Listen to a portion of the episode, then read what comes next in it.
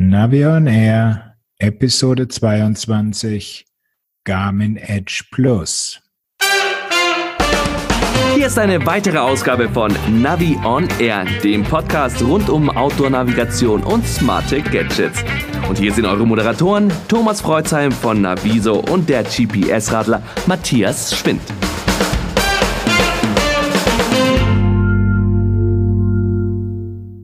Hallo Matthias. Grüß dich Thomas, Servus. Wie schaut's denn aus bei dir? Sehr gut, heute eine kleine Runde gedreht und bevor wir durchstarten, sollten wir ja noch mal neben unseren Stammhörern auch noch besondere Zuhörer heute begrüßen. Genau, denn es geht ja um die Velo Week, um die virtuelle Fassung der bisherigen Messen in Frankfurt, Hamburg und Berlin. Und das finden wir toll, dass das Team von Velo Konzept jetzt so eine wunderbar vielfältige Messe aus dem Boden gestampft hat, die man von allen ja, Teilen der Erde, kann man sagen, live nachvollziehen kann und auch noch in Aufzeichnungen. Also herzlich willkommen, die Zuhörer von der Velo Week und einen schönen Gruß an das Team von Velo Konzept. Gut, wir haben heute im Programm zwei Produktneuheiten. Ein Gerät, was wir uns ein bisschen genauer angeguckt haben und ich sehe hier in unserer Aufzeichnung eine Überraschung von Thomas. Da bin ich auch schon mal gespannt. Aber lass uns beginnen mit den neuen Geräten. Wir zeichnen ja heute am Dienstag auf. Und was hat denn Garmin uns da Schönes präsentiert? Ja, Matthias, da bist du ja eigentlich viel besser informiert. Man kann es ja schon bei dir auf dem Blog nachlesen. Und ähm, die Frage ist ja nur 10, 30, 130, das sind die Kennzahlen, die im Raum stehen. Zwei neue Geräte mit dieser Bezeichnung, aber vor allen Dingen einem Plus am Namen hinten dran. Und jetzt frage ich dich einfach mal zurück. Garmin 130 Plus und 1030 Plus, was bedeutet das? Also Plus sind ja immer so die eher, naja, kleineren Updates, um die Geräte noch frisch zu halten für die nächste Zeit. Also der 1030 ist ja meines Wissens jetzt knapp drei Jahre alt. Und insofern hat er ein kleines Update bekommen. Das heißt, das Gehäuse ist im Prinzip gleich geblieben, Außer der Farbe ist es jetzt nicht mehr schwarz-weiß, sondern komplett durchgehend in schwarz gehalten. Und das wäre ja auch schon ein Grund, den zu kaufen als stylischer Garmin-User. Das passt dann bestimmt noch zu noch mehr Rennradtypen oder Mountainbikes. Ja, ich habe da schon von einigen gehört, denen dieses Schwarz-Weiß so schlecht gefallen hat, dass sie sich noch eine dieser Silikonschutzhüllen gekauft haben, um den komplett in äh, Schwarz einzupacken. Aber die Farbe vom Gehäuse, das soll nicht das Entscheidende sein, sondern das, was innen drinnen passiert. Und los geht's da eigentlich schon beim Display. Es bleibt zwar ein dreieinhalb Zoll Farbdisplay mit identischer Auflösung auch, aber es kommt jetzt die Technologie vom Edge 830 zum Einsatz. Und du hattest den ja auch schon im Test, so viel ich weiß. Und mhm. da kann, konnte man schon erkennen, dass die ja, Brillanz, Ablesbarkeit und auch die Reaktionsfreudigkeit beim Berühren noch etwas besser war als beim 1030. Ja, also ich weiß nicht, wie dein Eindruck so ist. Ich habe ja auch mal den 1030er getestet und was mir da auffiel, war eben, dass der so ein milchiges ähm, Farbdisplay hatte. Also die Farben einfach so ein bisschen zurückgenommen waren. Ich habe immer vermutet, das ist aufgrund der Stromspareffekte, was weiß ich. Ähm, Kannst mir zwar in dem Zusammenhang nicht so ganz erklären, aber ich habe keine anderen Erklärungen gefunden. Ähm, hoffe also, dass der 1030er neu jetzt dann wieder brillantere Farben zeigt. Beim Reaktionsvermögen habe ich eigentlich nichts vermisst. Wir hatten ja auch schon mal kurz drüber geredet. Du hattest ja auch in, ähm, den, den 1030 Plus schon mal entdeckt, äh, bevor er auf den Markt gekommen ist. Und ähm, wir haben uns ja gefragt, was bedeutet das jetzt? Wir haben die Pressemitteilung vor uns und leider ja noch kein ähm, Gerät. Ich, oder hast du eins vorliegen? Nein, ich habe keines da, aber es hieß ja Lieferbarkeit auf der Webseite, also auch für äh, in Anführungszeichen normale Kunden innerhalb von ein bis drei Tagen. Ähm, und da habe ich mal nachgefragt, wie es ausschaut. Und äh, sie werden sich bemühen, haben sie gemeint, dass das in äh, sehr schneller Zeit die Geräte rausgehen, die Testgeräte. Ja, wir haben also noch keinen Ray-Status. Sonst hätten wir schon längst eins hier liegen. Aber dass das Ding jetzt mit der Pressemitteilung schon lieferbar ist, ist auch eine Garmin-Neuigkeit. Absolut. Das ist also, wenn wir uns da an die alten Zeiten erinnern, wo zwischen Pressemitteilung und Verfügbarkeit drei Monate vergangen sind. Also das ist jetzt hier wirklich ähm, absolut Wahnsinn. Ähm, ein netter Test wäre es mal morgen in den Flagship Store in München hier rein zu spazieren, ob die ihn schon vielleicht sogar verfügbar haben. Ja, da bist du mir im Vorteil. Ich kann hier in Erbstadt, da haben wir noch keinen Flex, Flagship Store von. Aber vielleicht hast du ja Glück morgen. Aber ich finde schon spannend, äh, muss ich sagen, was da angekündigt wurde. Denn ähm, Touchscreen, das muss man wahrscheinlich mal ausprobieren, wie gut der jetzt ist und wie gut der reagiert. Interessant ist ja auch, der hat einen schnelleren Prozessor für eine noch schnellere Routenberechnung. Ja, ist das da auch notwendig? Mittlerweile würde ich sagen, ja. Also ich bin die letzten Wochen wieder verstärkt äh, mal mit dem 1030 gefahren und äh, gefühlt ist es schon ziemlich langsam geworden. Also ich hatte da eine Strecke, die war jetzt nicht übermäßig lang, 45 Kilometer oder so. Und das hat doch schon ganz schön lange gedauert, bis die Berechnung der importierten GPX-Tour dann durch war. Ähm, also da habe ich mich dann schon äh, gefreut, wenn das mal durch diesen verbesserten Prozessor dann, ich meine, Sie sprechen jetzt von doppelter Geschwindigkeit. Das wird auf jeden Fall spannend, ja. Hm. Da müsste da eigentlich 2060 heißen. Ja, also was ich gut finde, ist äh, 24 Stunden GPS-Akkulaufzeit. Die haben ja äh, den 1030er damals mit, glaube ich, 20 Stunden angesetzt. Bei mir kamen da so 17 Stunden real raus. Immer die Frage, wie das Display eingeschaltet wurde. Aber längere Akkulaufzeit, das ist immer gut. Wobei gerade der 1030er schon das, das, äh, die größte Ausdauer hatte bei den mir bekannten Garmin-Geräten. Von daher habe ich da eigentlich auch nichts vermisst. Absolut. Ich meine, und für diejenigen, die wirklich dann äh, 24 Stunden Dauer durchfahren wollen mit guter Beleuchtung, da gibt's ja dann immer noch diesen Zusatzakku-Pack, den man unten drunter schnallen kann. Ähm, also jetzt steht hier was von 24 Stunden Laufzeit. Ich gehe auch mal davon aus, dass die durch die neue Prozessorgeneration und man spricht ja auch jetzt von dem GPS-Chipsatz von Sony, der ja auch schon in Phoenix-Uhren und in anderen Garmin-Geräten Einzug gehalten hat, ähm, dass der stromsparender unterwegs sein soll und dass dadurch ähm, diese Laufzeitverbesserung zustande kommt. Mhm. Was denn das hier mit dem Sony-Chipsatz? Hat mir Ray geflüstert. ich kannte auch mal Leute, die haben wirklich jedes, das war bei einer anderen äh, GPS-Herstellermarke, äh, verrate ich jetzt nicht, wer das war, aber die hatten einen Mitarbeiter, der knackte alle Geräte auf und guckte nach, was da drin war. Und dann haben wir auch in irgendwelchen Geräten zum Beispiel Bosch Luftdrucksensoren gefunden, die eigentlich irgendwo aus Fernost kamen, aber war mal ganz interessant. Ähm, ja, finde ich interessant. GPS-Chip, da kann man sicherlich was sparen. Ähm, aufgebläht wurde auch die Speicherkapazität, 32 Gigabyte interner Speicher. Da kann man eigentlich nie genug haben. Ähm, ob da jetzt äh, Afrika und Nordamerika als zusätzliche Länderkarten wirklich uns helfen, lasse ich mal dahingestellt. Da schließe ich mich an. Allerdings bei der Speichergeschichte, da schaut jeder eben auf diese 1632er Verdoppelung. Aber man muss da ja noch dazu sagen, der externe Micro-SD-Speicherslot ist weggefallen. Das ist natürlich schlecht. Von daher, ähm, ja, kleiner, Rück, kleiner Rückschritt. Ja, genau. Also es gibt jetzt eben kein Edge-Gerät mehr, bei dem man eine zusätzliche Speicherkarte reinstecken kann. wozu ist die sinnvoll, wenn man doch jetzt den großen Speicher hat?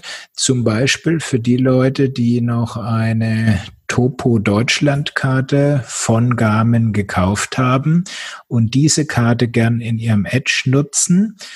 Da kannst du ja, falls du die Micro SD Version gekauft hast, die Daten nicht einfach so mit Basecamp und Co überspielen, sondern die Karte muss im Gerät liegen, weil an der Karte ist der Kopierschutz äh, dran geheftet. Damit ist jetzt Schluss beim Edge 1030, also keine gekauften Topokarten mehr von Garmin möglich. Hm, das ist schade, weil die Topo Deutschland fand ich immer sehr schön und ich glaube, das werden auch wirklich einige Leute vermissen. Glaube ich auch. Und es ist halt eine sehr günstige Möglichkeit, den Speicher zu erweitern, beziehungsweise auch flexibel zu gestalten.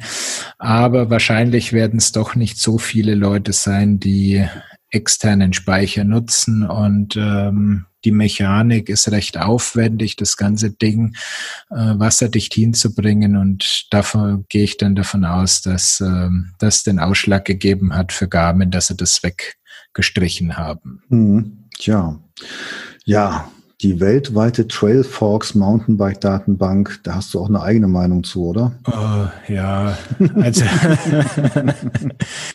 äh, Garmin sollte mich mal nach Kanada einladen, weil da kommt ja Trailforks her und da könnte das funktionieren. Also ich habe es getestet in Mountainbike-Revieren in Deutschland, in Südtirol. Ähm, ich war mittendrin gestanden, auch in Gebieten, wo es im Trail Forks Bereich ähm, Trails geben soll. Ich habe immer nur die Meldung bekommen, äh, nix da, bewegen Sie sich ein, ein abgedecktes Gebiet. Also ähm, da können wir noch dran arbeiten. Es ist noch Luft nach oben dran bei der ja, Sache, ja. Ja. Interessanter finde ich dann schon die verbesserte Streckenneuberechnung und Off-Course-Nutzung. Weißt du denn, was damit gemeint ist?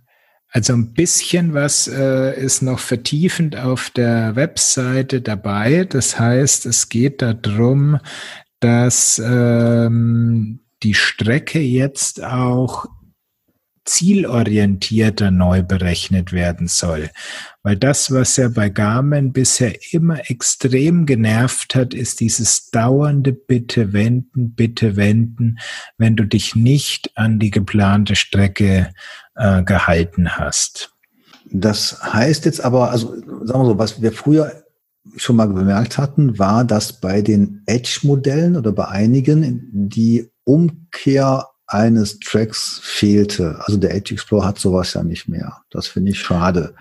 Und ähm, dann kommt es ja häufig dazu, wenn man einen Track in der umgekehrten Richtung fährt, sagt das Ding, du fährst falsch rum, also bitte wenden. Und haben die da jetzt was dran gedreht? Da ist mir nichts bekannt. Nee, es ist ja selbst das Problem, wenn du den Track in der richtigen Richtung fährst und kommst von der geplanten Strecke ab. Mhm dann ist es bisher so gewesen, die Garmin-Logik war, du hast mir gesagt, du willst auf diesem Track geführt werden, ich führe dich jetzt auf diesem Track. Und ich sag dir jetzt, bitte wenden, so lang, bis du wieder zu dem Punkt zurückgefahren bist, an dem du die Strecke verlassen hast. Ah, jetzt verstehe ich es auch. Und äh, deswegen auch diese Off-Course-Nutzung. Also, wenn man den Track verlassen hat, dann ähm, soll man etwas ähm, vernünftiger wieder zum Track zurückgeführt werden, als es bislang der Fall war. Genau, da war dann irgendwie die Rede von einem logisch nach vorne Zugreifen oder ähm, wieder Erreichen der geplanten Strecke. Also das, was im Prinzip ein Wahoo Roam und ein Sigma ROX 12 schon die ganze Zeit können. Das heißt, du hast äh, beispielsweise am Isar-Radweg auf der rechten Uferseite geplant. Du fährst allerdings auf der linken Uferseite am Radweg und da hatte ich es wirklich schon, dass er bis zur nächsten Brücke permanent äh, gesagt hat, bitte wenden. Mhm. Während ein Sigma, der hat da nach ein paar Meter umberechnet und so nach dem Motto, naja, ist nicht schlimm, wir fahren jetzt hier weiter und vorne an der nächsten Brücke, da können wir dann schon wieder auf die geplante Route zurückkommen. Ja, nächster Punkt jetzt hier in den Neuigkeiten, in der Aufzählung ähm, steht hier bei mir individuelle Workout- und Trainingsplanempfehlung, aber das hatten die eigentlich doch vorher schon weitgehend. Oh, in dieser ganzen Trainingsgeschichte bin ich nicht wirklich drin. Das äh, Neue, was mir da aufgefallen ist, du kannst jetzt auch Trainingspläne am Gerät selbst bekommen oder machen oder so. Also du musst mhm. jetzt nicht mehr über irgendwelche Trainingstools am Rechner oder online gehen. Dann sagt dir der 1030er selber, quäl dich, du Sau. Und er sagt dir genau, wie du es tun sollst, ja. Ja, ja gib's mir. Okay. Ja, ähm, zweitletzter Punkt hier in der Pressemitteilung steht direkte Live-Track-Aktivierung über den Edge und Teilen der geplanten Strecke. Das klingt spannend. Direkte Live-Track-Aktivierung. Ja, also jetzt äh, dieses Live-Tracking wurde insofern ein bisschen aufgebohrt, dass bisher konntest du ja nur deine aktuelle Position auf eine Karte schicken, die dann die zu Hause gebliebenen Freunde, Familie sich anschauen konnten. Und jetzt erinnert mich das schon ziemlich an Telemetrie aus dem Motorsport. Also du kannst dann als ähm, zu Hause gebliebener, kannst du dann dir angucken, welche Strecke hat er schon zurückgelegt, welche geplante Strecke hat er noch vor sich äh, und mit welchen Fitnessdaten ist er denn gerade unterwegs, also Geschwindigkeit und so weiter. Mhm. Aber die Aktivierung ist doch hier auch neu. Also irgendwie muss ich das Ding starten können. Du musst jetzt nicht mehr das Smartphone aus der Tasche holen und auf der Garmin Connect App das, ähm, das äh, Live-Tracking starten, sondern es gibt jetzt irgendwo im Menü auf dem Garmin den Be Punkt, dass du das äh, Live-Tracking starten kannst. Und das Smartphone es. ist dann wirklich nur noch das in Anführungszeichen dumme Modem, das die Daten einfach ins Internet überträgt. Ja, und das ist wunderbar formuliert. Irgendwo in irgendeinem Menü findest du den Punkt. Ja. Wieso hat jemand behauptet, dass ein Garmin einfach und intuitiv zu bedienen ist? Also ich sage ja immer, es gibt eine Taste bei Garmin, die könnte man so schön belegen, diese Rundentaste, die ich komplett überflüssig finde, weil ich nie Runden fahre. Absolut. Sondern sage, Mensch, da könntet ihr doch mal mit irgendeiner Funktion was anderes drauflegen, das wäre total toll. Ja, am besten noch frei belegbar.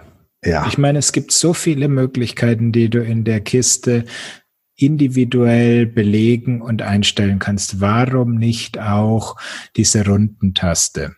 Tja, eben. Also es gibt noch was zu tun. Aber jetzt letzter Punkt aus der Pressemitteilung, was neu ist bei dem 1030 Plus. Schnelle Geräteeinrichtung mit Übernahme der Profileinstellung und Sensorkopplung von bestehenden Edges. Also das finde ich schon klasse, dass man das Ding, wenn man es neu hat, nicht nochmal komplett neu durchnudeln muss. Und da ähm, komme ich jetzt mal zuvor. Da macht es ja Wahoo sehr gut, das, über das Smartphone äh, den, äh, das GPS-Gerät einzurichten. Und ähm, wie klappt das jetzt beim 1030er?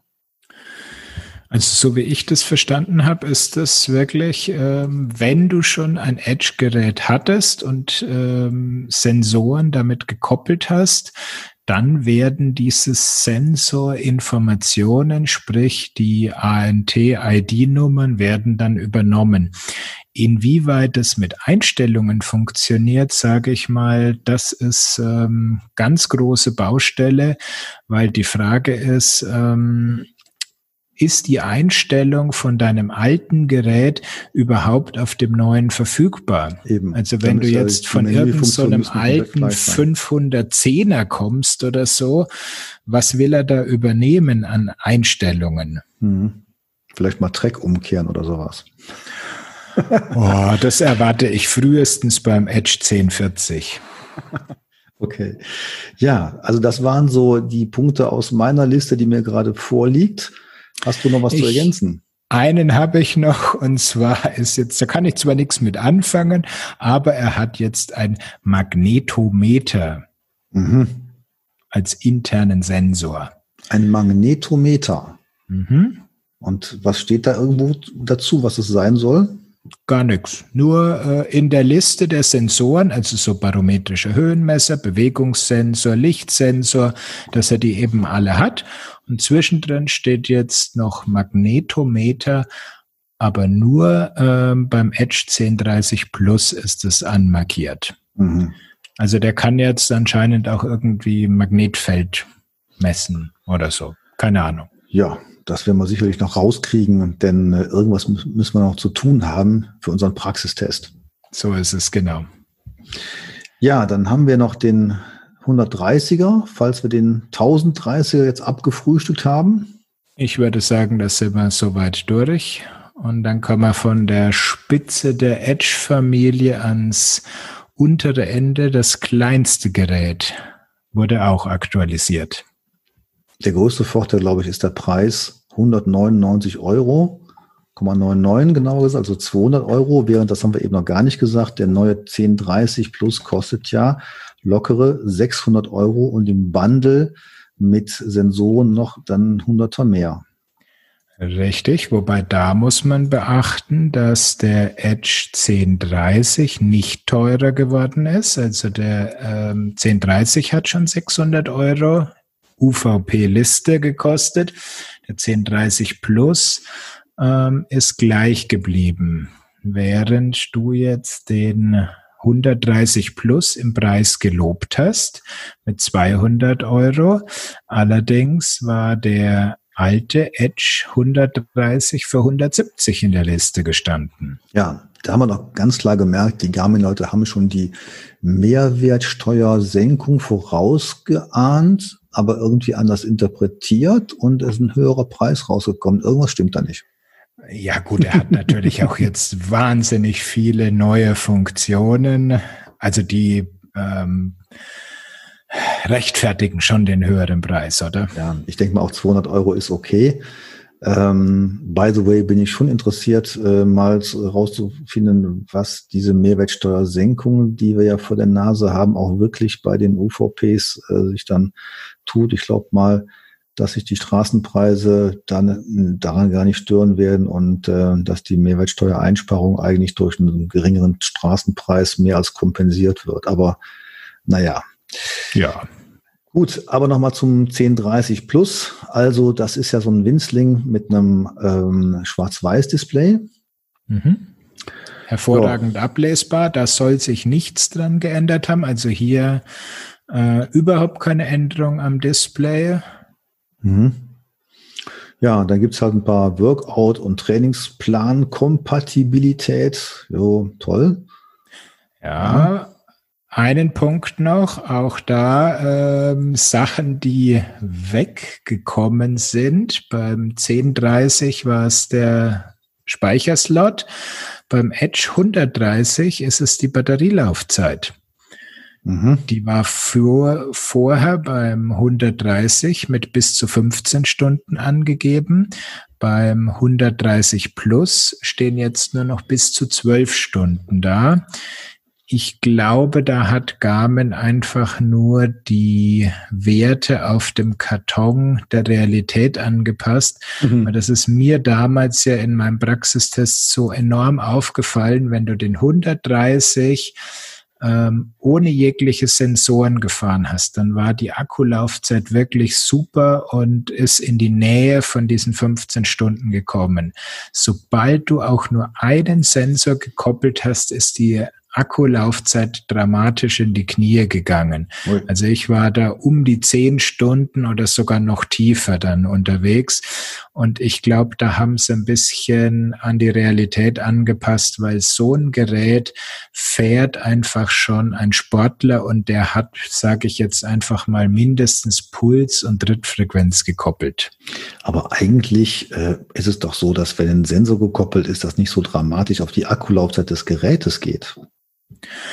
Also das war meine, meine Beobachtung und auch mit ähm, einem anderen Händler, der da einige Tests fährt, der hatte ganz ähnliche Erfahrungen mhm. damit, mhm. dass ähm, na gut, sobald halt da einfach die ANT-Funkschnittstelle offen war, ähm, hat er Strom gebraucht und anscheinend im Verhältnis zu dem kleinen Akku war das so viel, dass das einen signifikanten Unterschied gegeben hat. Vielleicht hat er auch eine versteckte Displaybeheizung. Ja, also wenn ich diese Pressemitteilung so richtig interpretiere, dann sind das alles Sportfunktionen, die da neu sind, Pluswerte bringen sollen. Die automatische Unfallbenachrichtigung ist jetzt eigentlich State of the Art bei den Garmin-Fahrradgeräten. Mhm. Sag du mal, wofür würdest du den jetzt einsetzen? Das ist wirklich das Trainingsaufzeichnungsgerät für alle, die einfach sagen, mir reicht ein Fahrradtacho, aber ich möchte eben auch meine Fitnessdaten, Puls, Trittfrequenz, Leistung und Co. aufzeichnen, aber möglichst wenig Gewicht noch an den Lenker packen. Mhm, okay. Ja, dann kann man Garmin ja viel Erfolg wünschen beim Verkauf dieser ganzen Geräte. Ich denke mal, für den Tourenbereich, wo ich mich eher zu Hause fühle, finde ich den 1030 Plus schon spannend. Also da gibt es ein paar Sachen, die ganz nett sind. Auf der anderen Seite, auch wieder ganz ehrlich gesagt, wer einen 1030er hat, der ist, glaube ich, jetzt nicht so unbedingt äh, gedrängt, das neue Gerät zu kaufen. Ja, das wäre so meine vorsichtige Einschätzung. Glaube ich auch. Also extrem gespannt bin ich auf diese neue Routing-Funktion, auch dass man ein bisschen zielorientierter die Umberechnung macht, wenn man die Strecke verlässt. Und da ist für mich das ganz, ganz große Fragezeichen, wird es auch per Firmware-Update auf die anderen Geräte äh, übertragen? Mhm. Also der 1030 kann ich mir nicht vorstellen, dass der es noch kriegt, weil sonst ist ja fast der gesamte Vorteil des 1030 Plus weg. Aber bei einem Edge 530 und einem Edge 830, die ja noch sehr neu und aktuell im äh, Markt sind, da würde ich schon erwarten, dass solche Softwarefunktionen, dass die nachgeschoben werden. Mhm. Ja, gut. Dann haben wir den 1030, den 130 auch. Mhm. Und dann kommen wir doch mal zu unserem weiteren Thema, nämlich dem neuen Varia Radar, was wir beide ja vorliegen haben und beide auch schon mal ausprobiert haben. So ist es. Das heißt, äh, es wird heute eine sehr Garmin-lastige Sendung. Also für alle, die das nicht ganz so interessiert, schon mal eine Entschuldigung. Aber bevor ihr abschaltet, den Varia Radar, den kann man ja nicht nur mit Garmin-Geräten verbinden. Genau. Das Fängt mit an und hört mit Hu auf, ne? Auch, aber auch Stages. Und ich habe es mit beiden schon ausprobiert. Wunderbar, ja. Ja, was sagst du? Das Varia Radar ist ja jetzt äh, nochmal verkleinert worden, ohne die ähm, Leuchtfunktion, also ohne diese Lampenfunktion. Hast Und, du die ähm, bekommen? Welche? Die, den Radar ohne Lampe. Ja, das kleine. Ah, okay. Ich wollte ihn eigentlich auch ohne Lampe, aber dann kam das Paket an und er war mit Lampe drinnen. Mhm. Ja, die haben gesagt, äh, bei dir ist vielleicht noch ein bisschen Beleuchtung notwendig. Ich weiß. okay, ja, also, also du hast wirklich jetzt äh, die, die neue Ausführung mit Leuchte. Genau. Also das okay. äh, Teil nennt sich jetzt RTL 516. Mhm. Ja, dann wird's ja wieder interessant. Also ähm, von mir aus, ich habe es jetzt nur einmal äh, intensiver getestet und muss sagen, ich habe jetzt keine großartigen Unterschiede festgestellt. Ich habe das so parallel getestet mit der alten Ausführung. Und äh, das war im Prinzip vergleichbar. Was ich interessant fand, war, dass eben jetzt auch die Bluetooth-Kopplung äh, möglich ist und damit auch eine Kopplung über die Varia-App. Und das hat auch ganz gut funktioniert. Ja, also ich sag mal, die funktioniert. Man darf da jetzt nichts äh, total Hippes erwarten. Es ist einfach ein Bildschirm ähm, mit der Linie quasi, wo sich dann die Fahrzeuge auf dich zubewegen. Ähm, quasi das, was auf den Edge-Geräten an der Seite angezeigt wird. Ähm, vielleicht in der Richtung noch ganz spannend, das Smartphone vibriert auch noch, wenn ein Fahrzeug in Sensorreichweite mhm. kommt und es gibt einen Piepston. Genau. Das finde ich insofern ziemlich spannend, wenn man zum Beispiel sein Smartphone äh, in die Trikottasche auf dem Rücken reinpackt, dann spürt man noch die Vibration und oh, kann das kribbelt so, so angenehm. auf das man mit dem Auto kommt. Da freut bitte? man sich auf jedes Auto, was man Auf jedes ankommt. Auto.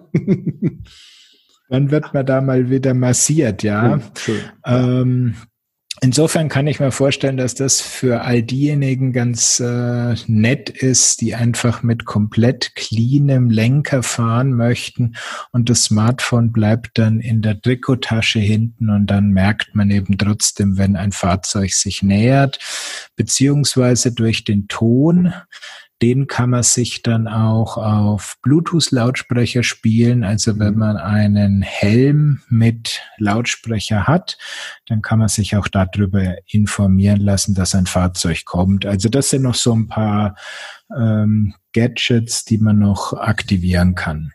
Also das fand ich auch wirklich gut. Man kann das auch einzeln ausschalten, aber das hat mich äh, auch wirklich gefreut, weil ähm, vielleicht sollte man nochmal so ganz grundsätzlich sagen, dieses Varia Radar, wie der Name schon sagt, das äh, warnt eben vor Fahrzeugen, die sich von hinten nähern, angeblich ab 140 Metern.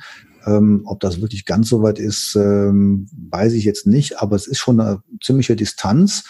Und es funktioniert nach meiner Ansicht auch wirklich ganz gut. Es ähm, gibt manchmal Situationen, wenn ein Fahrzeug aus einer Seitenstraße kommt, dann wird es nicht erfasst, aber es wird schon ähm, doch, also in den meisten Fällen klappt es wirklich gut.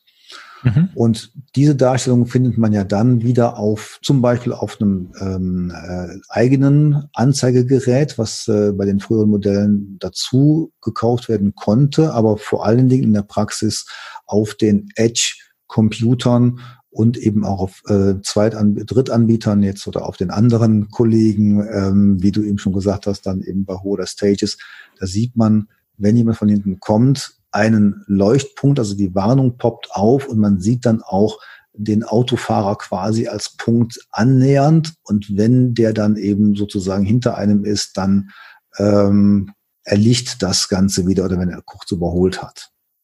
So ist es genau. Und ähm, was mir noch aufgefallen ist, es kommt ja dann das der Piepsignalton. Mhm. Das heißt, ein, ein Fahrzeug kommt in Radarreichweite und ähm, der Piepston kommt allerdings nicht mehr, wenn sich bereits ein anderes Fahrzeug äh, in Radarreichweite befindet. Also mhm. wenn du mehrere Fahrzeuge quasi hinter dir hast, kriegst du nur beim ersten den Signalton. Mhm, bis der wieder weg ist quasi. Und ja. Ja, bis alle weg sind, bis quasi wieder die ganze äh, Strecke hinter mir wieder frei ist. Ja. Aber dann gibt's auch kein Freipiepsen mehr. Mhm. Den wiederum ähm, bringt der Wahoo. Also der hm. Wahoo bringt einen Signalton, wenn sich das erste Fahrzeug in das Sensorfeld bewegt und du kriegst wieder einen Signalton, wenn das komplette Sensorfeld wieder frei ist. Ja, das ist natürlich gut.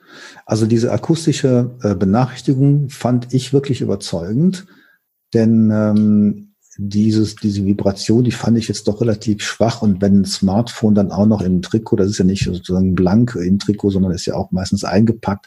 Ob man das immer spürt, weiß ich auch nicht. Den Ton, den kriegt man schon mit. Da kann man eventuell auch noch was dran drehen. Ähm, also an der Höhe, am, am, am akustischen, an der akustischen Ausprägung. Aber das klappt eigentlich schon sehr gut. Ja, und jetzt kann man da ja auch zwischen Einfachton und Mehrfachton in den Einstellungen äh, umstellen. Also da gibt es schon ein paar Möglichkeiten, um da auf die Fahrzeuge hingewiesen zu werden. Und ähm, also ich hatte ja die zweite Generation nicht im Test. Ich kenne mhm. nur den ersten und der war schon ein bisschen na, mau. Und drum war es für mich eigentlich jetzt ein recht großes Aha-Erlebnis, wie gut der jetzt funktioniert. Also das heißt, wenn man da gebummelt ist und da kam dann so ein Rennradsprinter von hinten angeschossen, der erkennt dann auch äh, andere Radfahrer. Nicht nur das, er erkennt auch Fußgänger. Wenn ich also stehe irgendwo und es kommt ein Fußgänger schnellen Schrittes auf mich zu, das registriert er auch. Richtig, muss allerdings die Differenzgeschwindigkeit schon entsprechend hoch sein. Also wie du gesagt hast, äh, man muss stehen. Ja. Ja, also bislang finde ich es gut und ich werde es noch ein bisschen weiter testen und dann nochmal ein genau. Fazit daraus ziehen. Also ich denke, das ist ein äh, sehr gutes äh, Zusatzfeature für vor allen Dingen die Rennradfraktion, die halt auf der Straße unterwegs ist. Ja, nicht nur. Also ich nutze das als Tourenfahrer auch. Ich finde das schon praktisch. Ähm, gibt mir schon ein Gefühl der Sicherheit oder einfach nochmal des besser gewarnt werdens vor Autos, wenn ich auf einer Landstraße unterwegs bin. Also ich glaube, dass da auch einige Tourenfahrer zuschlagen werden. Das ja. Ähm, doch, das ist schon ganz nett. Genau. Wobei als Mountainbiker muss man sagen, da ist es wirklich dann die Spielerei, weil auf dem Trail, ob er die Wildsau erkennt, die einen von hinten verfolgt, lasse ich mal offen. Bin mal gespannt auf deine neuen Videos damit. ja. Jo. Kommen wir zur Überraschung. Ja, jetzt überrasch ja. mich mal. Matthias, es gab heute noch was Neues von Garmin. Okay. Du glaubst es nicht. Was kam für ein Paket bei dir an? Kein Paket. Es gab eine Nachricht auf meinem Bildschirm. Und zwar, als ich heute Morgen mit Basecamp arbeitete, poppte eine Nachricht auf und es stand da, es gibt eine neue Basecamp-Version.